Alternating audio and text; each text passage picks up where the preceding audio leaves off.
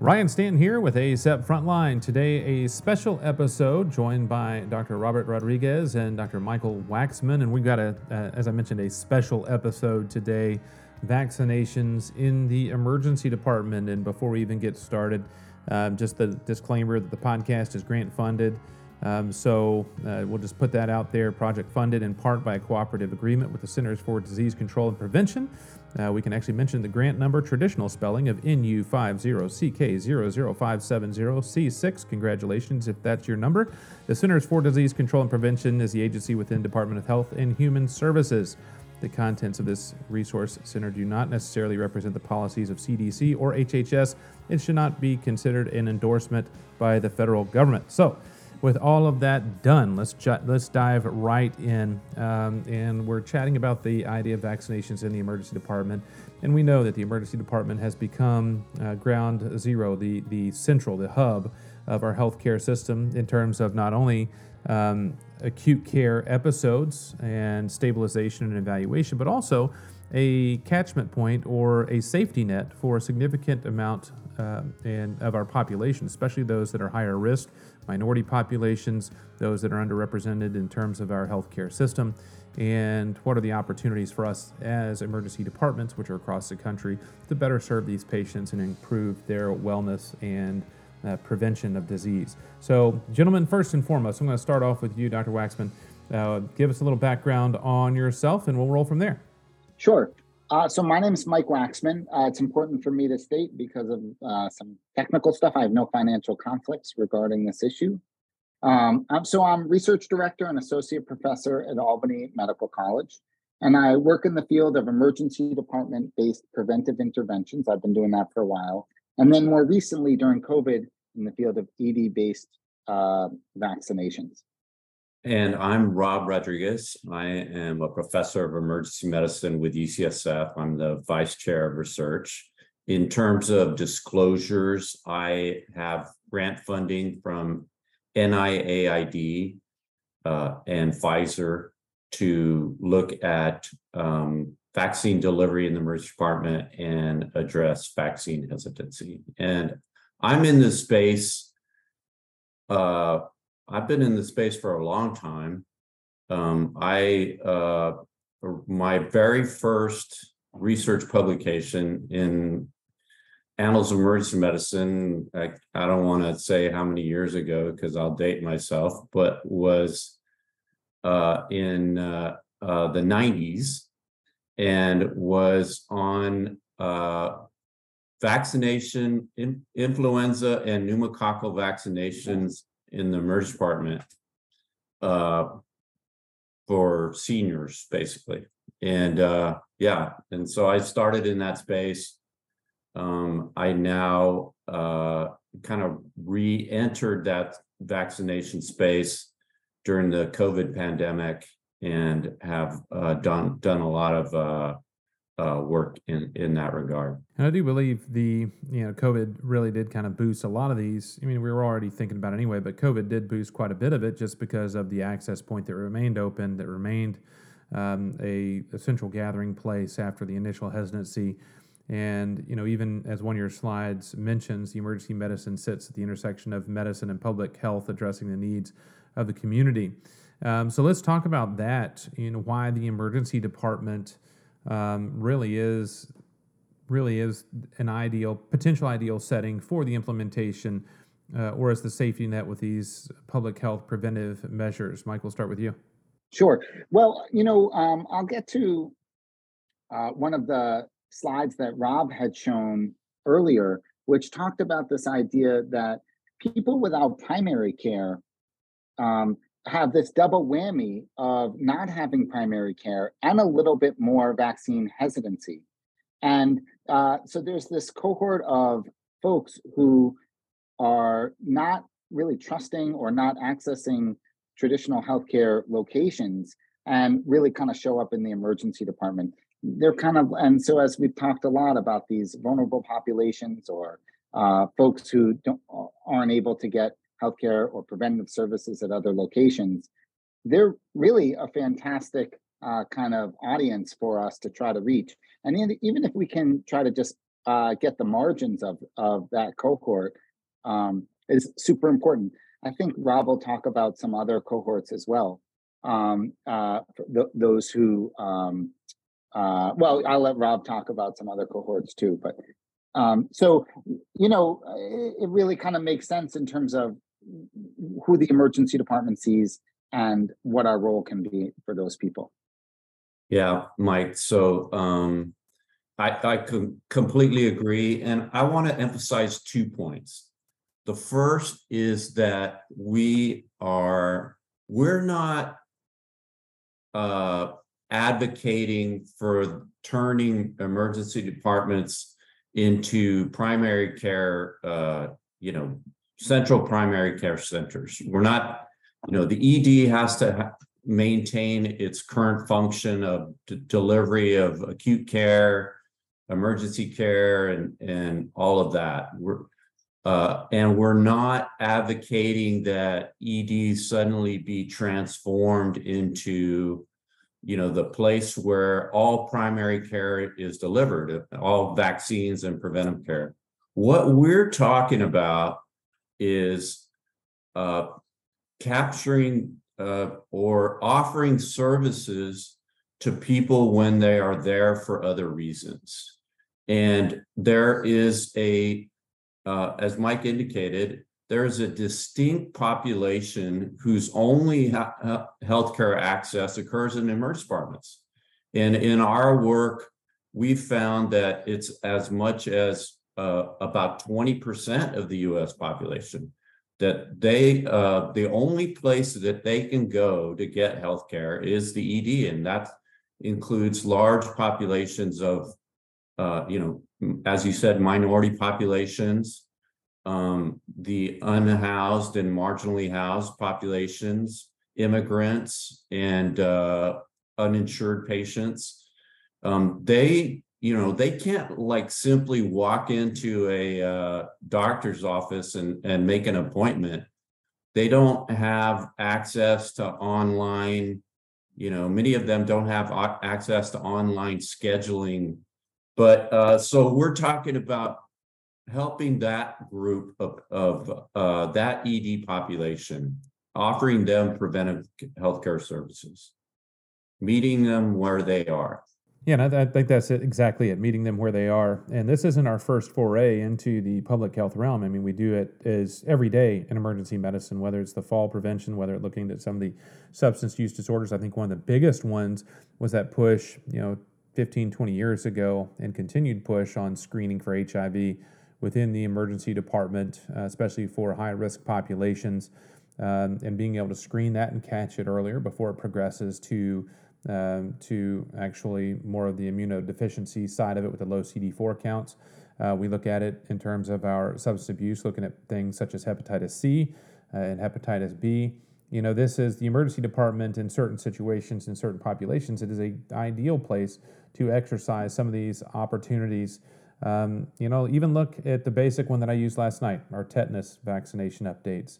Um, you know, rabies after dog bites or bad exposures around here.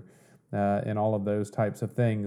Uh, so let's dive into um, some of those ideas of not only potentially looking at vaccinations during outbreaks, like when we just recently had the significant round of hepatitis A um, outbreaks across the country, with Kentucky being where I live, one of the uh, ground zeros of that outbreak, as well as some of the other outbreaks such as COVID that we just saw. And Rob, I'll start with you on this one. Yeah, I think that um, certainly uh, in terms of outbreaks, the E D is a uh, prime location to to address deficiencies in the healthcare system, and um, we all, uh, you know, experienced firsthand. You know, the the COVID really uh, just sparked uh, a movement in in E Ds across the country, a movement toward pr- providing vaccines. We were really the only game in town for acute care, but we also uh, became a, a prime location for institution of, of preventive care measures. And so you know, the COVID pandemic really revived um, a, a lot of vaccine programs. And and you, uh, you know, there, there are other issues like the monkeypox um, or mpox, excuse me, um, outbreak that we are have responded to as well. And, and a lot of uh, a, a lot of times the E D can serve as a, a canary in the coal mine for some of these outbreaks, and and in terms of surveillance for for new emerging diseases. So we all uh, are aware again about uh, how E Ds picked up some of the hepatitis um, A uh, in, uh, outbreaks, and E Ds. E D surveillance helped um, monitor other other outbreaks as well. That's right. That was well said, Rob. Um, first, I'd like to just go back. You mentioned, Ryan, this concept of uh, H I V screening. Rob and I were both worked in that field before we were working on COVID vaccination. And um, w- what we found was that we were able to do the H I V screening. And by the way, we didn't break the bank. We didn't have like droves of people come in primarily just for H I V screening. And uh, th- there wasn't like this like um, epidemic of people uh, just coming in for an H I V test, or and it didn't break the bank. And in fact, it just kind of helped people and prevented, the, as you said, this like severe immunodeficiency uh, for people coming in later on in the day. And like in New York State, in our region in Albany right now, we really have Uh, the, the state of New York has curbed the H I V epidemic to a large, large extent, to the point where like the residents see someone with end-stage H I V uh, with like a, a pneumocystis pneumonia, and it's like a big to-do, whereas I think the three people on this podcast probably saw that all the time when we did our residency training. So, um, and, and, and we didn't break the bank with this. And we didn't we didn't break the bank with um, the COVID vaccination, the, the shops that did it either. There weren't like droves of people coming in with it. It was really just the folks who did need it and weren't able to access it at other sites, et cetera. So I just wanted to kind of get that thought out of the way first. Um, in terms of, and then uh, you spoke about, um, uh, the, the. I just wanted to add to what Rob had just said. Um, th- this intersection of emergency departments and public health, I, I completely agree with everything that's just said. And I would just say one thing that I've learned over the years, and especially in the space of vaccination, is the importance of working with the local public health workers. I mean, they're like fantastic people who are just out there trying to do the best for the community. And there's this like real intimate intersection, as you guys alluded to, between the emergency department, both for surveillance and also for treatment. So we talk about COVID testing and stuff like that, which happened first. And then there was this uh, kind of um, uh, uh, exciting opportunity to not only do the surveillance portion. Well, first, we we all know that we did the uh, acute treatment of COVID. That was way back. Um, but then uh, but then also kind of participate in the prevention and the community cure as well. And that, that was kind of exciting. So there's this real intimate uh, link between public health workers and emergency physicians. That's something that's been a real enjoyable part of my job over the past decades. And I do feel like that's it's what we've done so far has not been, as you mentioned, as both of you mentioned, haven't been intrusive into our practice settings. You know, it is a what we do plus, um, you know, that's already in already in there. You know, if you've got somebody who comes in that's higher risk, um, you know, let's just use opioid use disorder, throwing in the hepatitis panel to, to get that risk for hepatitis B and C. I mean, it's public health prevention. You saw the H I V outbreak uh, in southern Indiana uh, several years ago associated with the opioid uh, epidemic, and the public health efforts, including the emergency departments, were used for that screening and to be able to, as well as other risk mitigation processes, to decrease the, that risk. So we've kind of mentioned, I'm going to kind of circle back and double down on the idea of potentially the vaccinations as the PEP, as prevention, as well as for mitigation uh, of slowdown of outbreaks. So let's talk about that a little bit, the role of the emergency department with regard to um, with regard to these separate, three separate opportunities of the use of vaccinations in the emergency department. Mike, I'll start with you. So when we kind of think about this, uh, Rob and I, when we put together a talk on this, we conceptualize this in terms of three uh, spheres or facets that the emergency department could participate in. The first is P E P, and we do that, as you said, tetanus being kind of just standard of care now. I mean, if anyone didn't give a tetanus shot after a wound that uh, that someone was uh, unvaccinated for more than a decade, it, it would be kind of like not standard of care, probably. Sometimes, I don't know if you guys see this in our trauma bay, it's like we give the tetanus shot before we like, uh, you know, uh, uh, tie a tourniquet or something like that. Not that we tie a lot of tourniquets, but maybe splint a splint an extre- extremity. Well, you would you would definitely fail out of A B I M General if you did if you forgot that. That was one of yes. the things you had to do. It's, it's put them on the monitor, P P E, tetanus shot. It's funny, yeah, right. It's funny because I don't, I'm a I like the vaccines, but that's maybe I don't know. I'm kind of worried about the open fracture. Anyway, next uh, is so we see that with rabies, and as you said, so the the post-exposure prophylaxis and the occupational, non-occupational. Uh, bloodborne pathogen exposures, um, which are uh, uh, super important and we all deal with all the time. The next would be uh, in the setting of outbreaks, and we spoke about that a little bit. Uh, the ones that come to mind acutely are the H I, um, hepatitis A virus, which we saw in Western New York. It sounds like you also saw that in your local area as well. Did you guys vaccinate, Ryan? Uh, or did you just kind of um, do some case finding? Oh, we actually did. Uh, of course, we had a huge outbreak uh, that came through here, and we did not only did we do the diagnostics and management, but we did offer um, offer the vaccines as well. In fact, I got my vaccine through the hospital itself.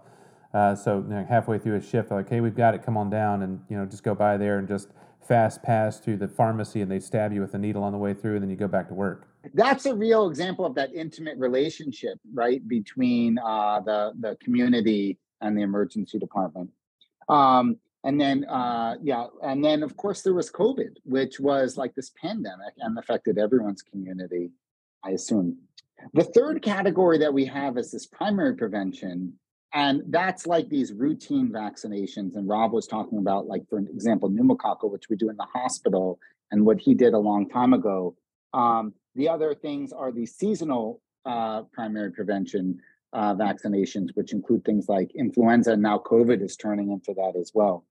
Um, and then there's uh, maybe this up and coming one that we're thinking about for adolescents, who also seem to be like this one group that's really hard to reach for preventative services. And uh, so H P V, which I think still is yet to be explored thoroughly and, and rolled out thoroughly. Rob, did I did I get that right, or you have any other thoughts?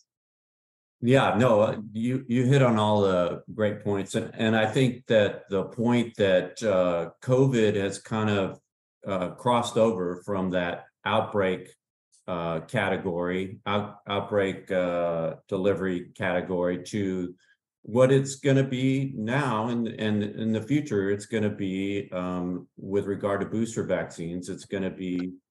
You know, uh, probably an annual event, an annual type vaccine. So uh, COVID has certainly crossed over in that regard. Um, I think that uh, what we're talking about in terms of those, uh, those uh, you know, regular series vaccines, let, let's say you're talking about, uh, um, let's say Pneumovax for, for an elderly uh, an elderly person. Um, we're, we, uh, you know, there are various models of, of doing that, and and there you can um, you can begin. It all starts with identifying people who are um, who have missed that vaccine or who are, have not received that vaccine, and then whether you can deliver it there or uh, deliver it there in the E D. Um, or just provide messaging to, to the patient that they need that vaccine is is uh, is something that you need to work out in your in your individual department.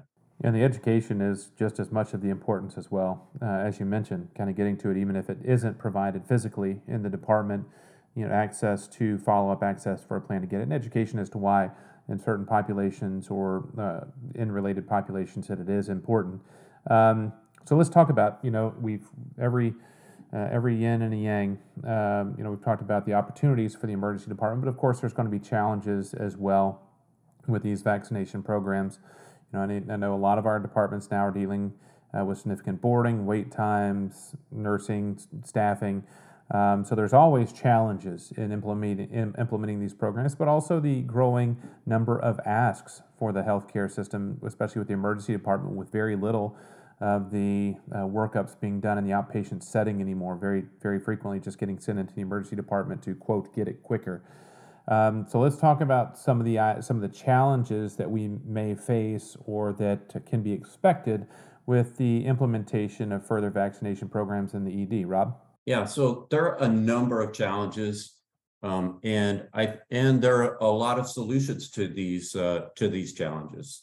The first challenge I'd say that which we're trying to address in this conference series is the challenge of perception, uh, perception that of perception of vaccination in the E D in terms of the overall system, in terms of E D providers. Uh, we're trying to convey the notion that um, this is part of what we should be doing and that it should not be, uh, we need to change the perceptions um, both nationally and locally in your individual emergency departments that, um, that, e- that the perceptions about vaccines and such that we will be able to, to offer them um, when uh, in certain cases. So I think there's a challenge of perception. There are uh, pragmatic challenges in terms of costs and uh, acquisition of vaccines and uh, and uh, delivery of vaccines, like when and where should you when and where should you deliver them. Uh, but, uh, you know, all of these challenges can be met step by step. You know, it begins with knowing your your patient population, your E D population, and knowing what's available uh, in the community for that population. So, for example, if you're if you have a, an E D population that is lacking in, um, let's say, COVID vaccines or influenza vaccines, um, you identify that as a potential target, but then you also look at, at your community health centers, your, your um, local public health agencies, and collaborate with them to see if they if those can be offered um, in other settings, and whether you can uh, Uh, collaborate in the delivery of those those vaccines. So it's really a tailored approach uh, to various challenges, and it all really begins with uh, perceptions. Great. Yeah, I think that's. Uh, I, I don't have too much to add for that. Uh, to that, Rob. Um, you know, I think what we see in a lot of emergency department preventive interventions is this concept of competing priorities. The, as you mentioned, Ryan, the um, understaffing, long boarding waits, et cetera, something that we all deal with all the time. How are we going to put this on top of it? And then there's also, as we were saying earlier, um, you know, there might be an acute need to do more uh, screening, maybe S B I R T for opioid use disorder or alcohol use disorder, et cetera. And so that might kind of like take a priority over the vaccination. Nevertheless, the vaccinations is a nice way for emergency departments to participate in the health of their communities, and especially to be ready when there is either a national or local outbreak to kind of have those systems in place uh, uh, when that's the case as well. Um, you know, that just like you can chew gum and uh, walk at the same time. And so that's kind of uh, maybe the take-home message. Yeah, I, I would add to that, that, you know, th- this issue of boarding, um, it actually, in some ways, has in in our studies and in, in our trials, has uh, given us a little bit of a greater opportunity. In fact, wow. In other words, there there are sometimes when patients are uh, boarding in in in the E D for hours and hours, and um, you know, and we can uh, address the, their preventive care needs during the during those long boarding times as well. Not to mention the fact that uh, you know some of the new criteria for our documentation does uh, does weigh heavily on uh, some of those public health, uh, uh, social determinants of health, and preventive measures. Um, so it's not like it's something now that gets uh, that that is you know completely one-sided just because it's not a twenty-seven thousand point review of systems. Now, one of the one of the larger areas of you all uh, of the webinar that you did uh, was on this toolkit, uh, on this ACEP toolkit, and uh, some of the consensus from that. So let's just talk about some of the uh, ACEP toolkit. Uh, I think focused on more the pediatric side, but uh, the opportunities there, kind of the take-home messages Uh, that we have from that toolkit itself. And I think, I think, Mike, I'm starting with you this time. I... Um, yeah, we met. Um, so ASEP had, went to a collaboration, uh, really a, a grant that was funded by C D C to work on this particular issue. And we had uh, five meetings with seven members of experts in the field, including pediatric vaccination, emergency department preventive intervention, pediatric emergency medicine, et cetera. And we came up with a few kind of consensus thoughts, and the toolkit will be uh, posted on the ASEP website within a week, within a, a few weeks. And um, maybe I'll just mention a couple of them. Like, for example, the we, this working group, we called it, the this uh, uh, Pediatric Emergency Department Vaccination Working Group, strongly supports the administration of vaccinations for post-exposure prophylaxis, which makes sense. Uh, the working group supports the identification of children who are under-vaccinated for seasonal vaccination and delivery in the emergency department when feasible.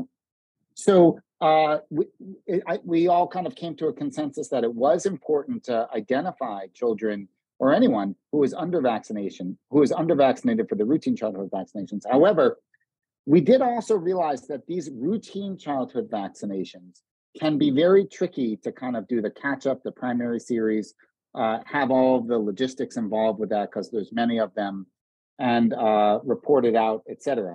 So, uh, but it's nevertheless important to kind of identify these folks and refer them when possible, kind of identify the barriers and refer when possible. And then there's a lot of room to move with the typical seasonal vaccinations, including COVID and uh, influenza. So that might be a nice area, especially in conjunction with the local health departments, where emergency departments can kind of, uh, there's room to move where the, they most don't necessarily do that right now, but there's certainly enough models set up uh, that, that that is um, a, a feasible thing to do and sustainable. Um, And then uh, there, there's some, there's maybe some new ones that we start to think about. H P V is one that's currently being explored. And then uh, R S V, I don't know if you've heard, but that's right around the corner, even available in some in some small places. Uh, and we'll have to see how that rollout looks like uh, as as it goes through. Yeah, I, I would add, that that was great, a great summary, Mike. Um, I would add to that that I think kind of a, a simple way to think about it is, Uh, what vaccines can you deliver in the E D, and um, what vaccines uh, is it really currently not feasible? So for the vaccines that you can deliver, you you're you're going to want to set up programs of uh, you know uh, systems to, to to to identify patients who have not been vaccinated and and deliver them.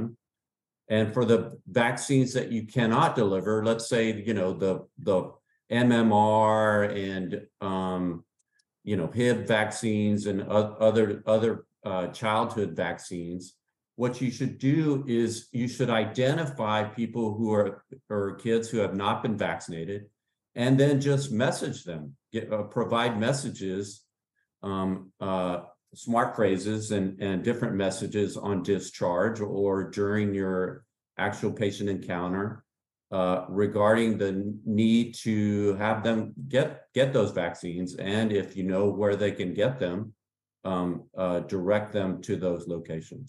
What, Rob, let me add on to that. Uh, as you know quite well, one of the things that I found in my research, and uh, as I as I know you did as well, Um, it's not necessarily an all or nothing thing.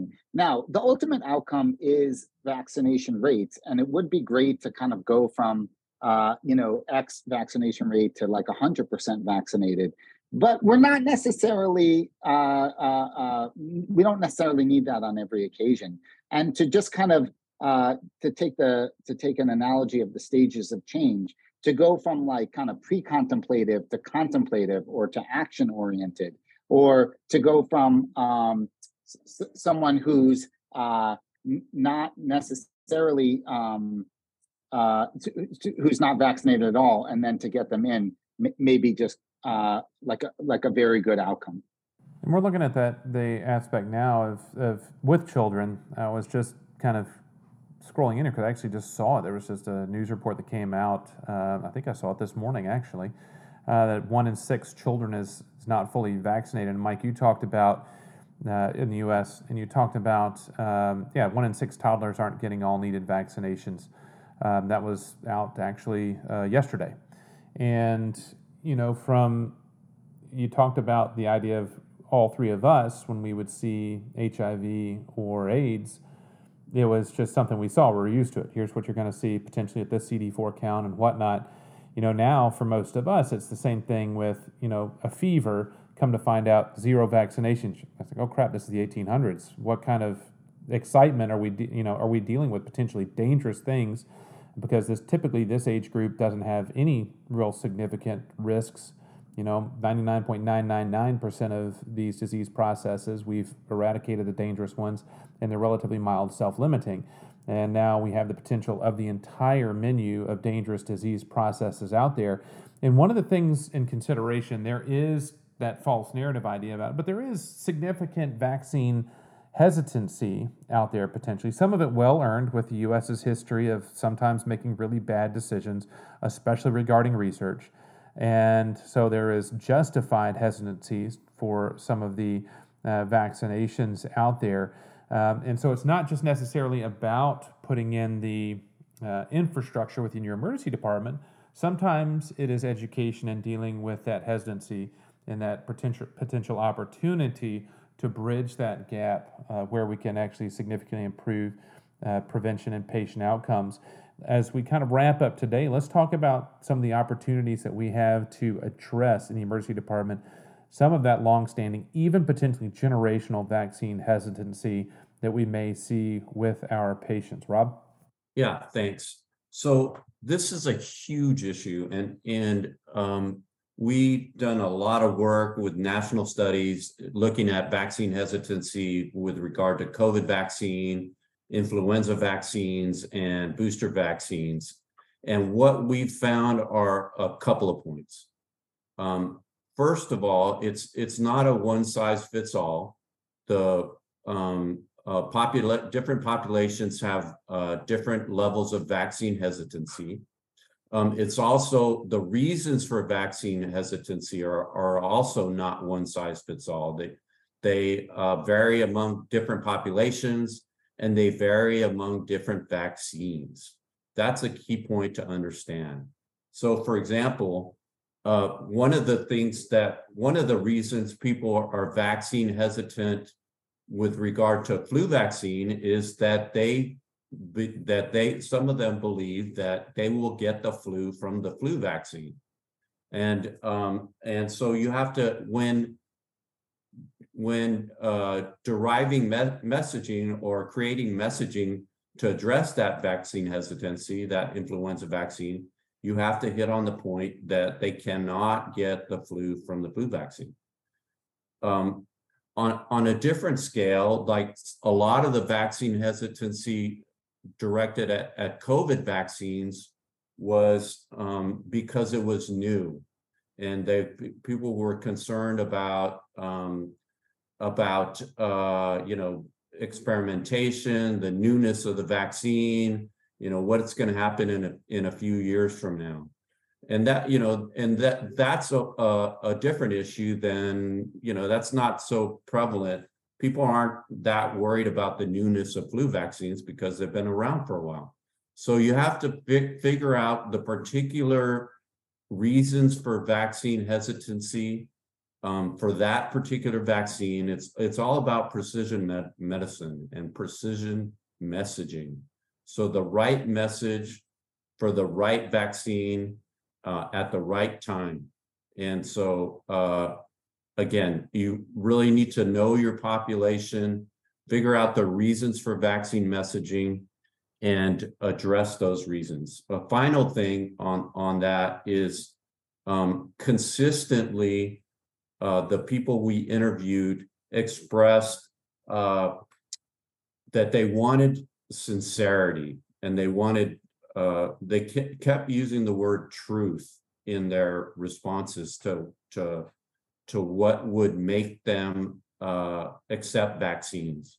So um, we are huge proponents of listening to, to patients, um, listening to the reasons for uh, being vaccine hesitancy, for being vaccine hesitant, excuse me, for respecting those reasons, um, not, uh, you know, avoid, really need to avoid dismissal and preachiness, and then uh, deliver um, facts in a uh, sincere, truthful manner, manner. So in our messages, we all, um, we all express that uh, the fact that uh, we have uh, had the COVID vaccine, our families have had the COVID vaccine, if that's indeed true, and it's true for my family, um, and and we recommend them uh, the vaccines for them.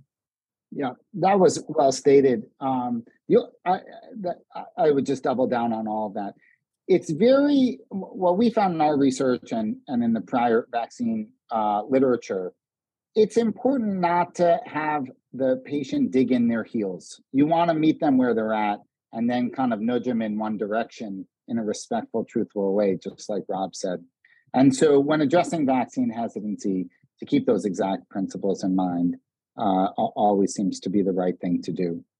And it's it's that key of not the bully pulpit, you know, that's a lot, a lot of people are used to, um, of, of that distrust of authority, uh, you know, potentially of, of potentially putting them in a difficult situation. And so I think as physicians, I mean, even looking at some of the tips you have within the talk, you know, talking about some of the basics of it, you know, everything down from uh, when and where and why and, and what is preventing. And I mean, for me, tetanus is easy because I just pull up a picture of almost all of our books growing through medical school that has tetanus on the front of it, um, talking about how it, if it's a painful enough condition to be the headline for medical school, uh, it's probably something that's worth being avoided. And, I, and I, I thought it was very interesting looking at the graphs that you have in the talk with tetanus only having about a ten tetanus vaccine having only about a ten percent um, hesitancy rate, whereas uh, the boosters for COVID are up to sixty percent. And that's what I'm seeing in my community when I'm doing media stuff around here as well, as well as the differences between um, uh, populations, whether it be gender uh, or uh, ethnicity. Um, and a lot of that does have to do with some of the historical factors, access, distrust, and things that may be there. So as we wrap this, let's put a bow on it. Any closing thoughts from each of you as we uh, kind of close up on vaccinations within the emergency department? Mike? Uh, no, you know, as as we progress through the discussion, I, maybe I was thinking about that. Um, this could be kind of an exciting way for an emergency department to engage with their community and to kind of troubleshoot everything one after another, from the logistics to uh, developing new relationships to the vaccine hesitancy. And, you know, it's fun. That's what being a doctor is, right? Helping your community and helping the people. And so that can be some real fun stuff. Yeah, I would I would finish with, uh, we all uh, are can-do people. In other words, and, and during the pandemic, that was, uh, that really uh, flourished. Our can-do nature, how we, you know, we were the key providers during the pandemic. There's there's no argument there. And I would like to see that um, the uh, attitude that providing preventive healthcare services, like especially like vaccines, um, carry forward uh, and continue, and that we uh, promote these types of programs uh, uh, ongoing. Gentlemen, thank you very much. I appreciate it. How can folks uh, contact, whether it be email, social media, carrier pigeon, whatever it may be, uh, for getting in touch with you if they have any further questions. Rob, I'll start with you on that one. Mine is, uh, I'd love to hear from uh, p- from people, and my uh, email is robert.rodriguez at, with a Z, at U C S F dot E D U. And I'd love to hear from people, and all, we're always looking for collaborators. Ditto, uh, exactly. And so my email is waxman, M, at A M C dot E D U, waxmanm at A M C dot E D U. We're also uh, going to have uh, very soon this COVID vaccine toolkit, if I might make a pitch, uh, which will be up on the A C E P, not COVID vaccine, Pediatric Emergency Department Vaccination Toolkit, which will be up on the A C E P uh, website within a few weeks. Um, that was a real pleasure to talk to you, Ryan and Rob. Yeah, I really appreciate Doctor Michael Waxman and Doctor Robert Rodriguez, and I called them Mike and Rob throughout, per their request, so not just uh, not just uh, wiping out their uh, credentials and their qualifications for being here. Uh, again, this this project was uh, funded in part of a grant and cooperative agreement with the Center for Disease Control and Prevention. We'll put the grant number inside the show notes as well. As for me, you can contact me at r stanton at a c e p dot org. We'll wrap up the close here with, uh, if anybody's on the X, formerly known as Twitter, uh, went through a transition just like Prince did. Um, I'm at Everyday Med, and uh, until next time, uh, with uh, Doctor Waxman and Doctor Rodriguez, I'm Doctor Ryan Stanton, and this has been some A C E P Frontline.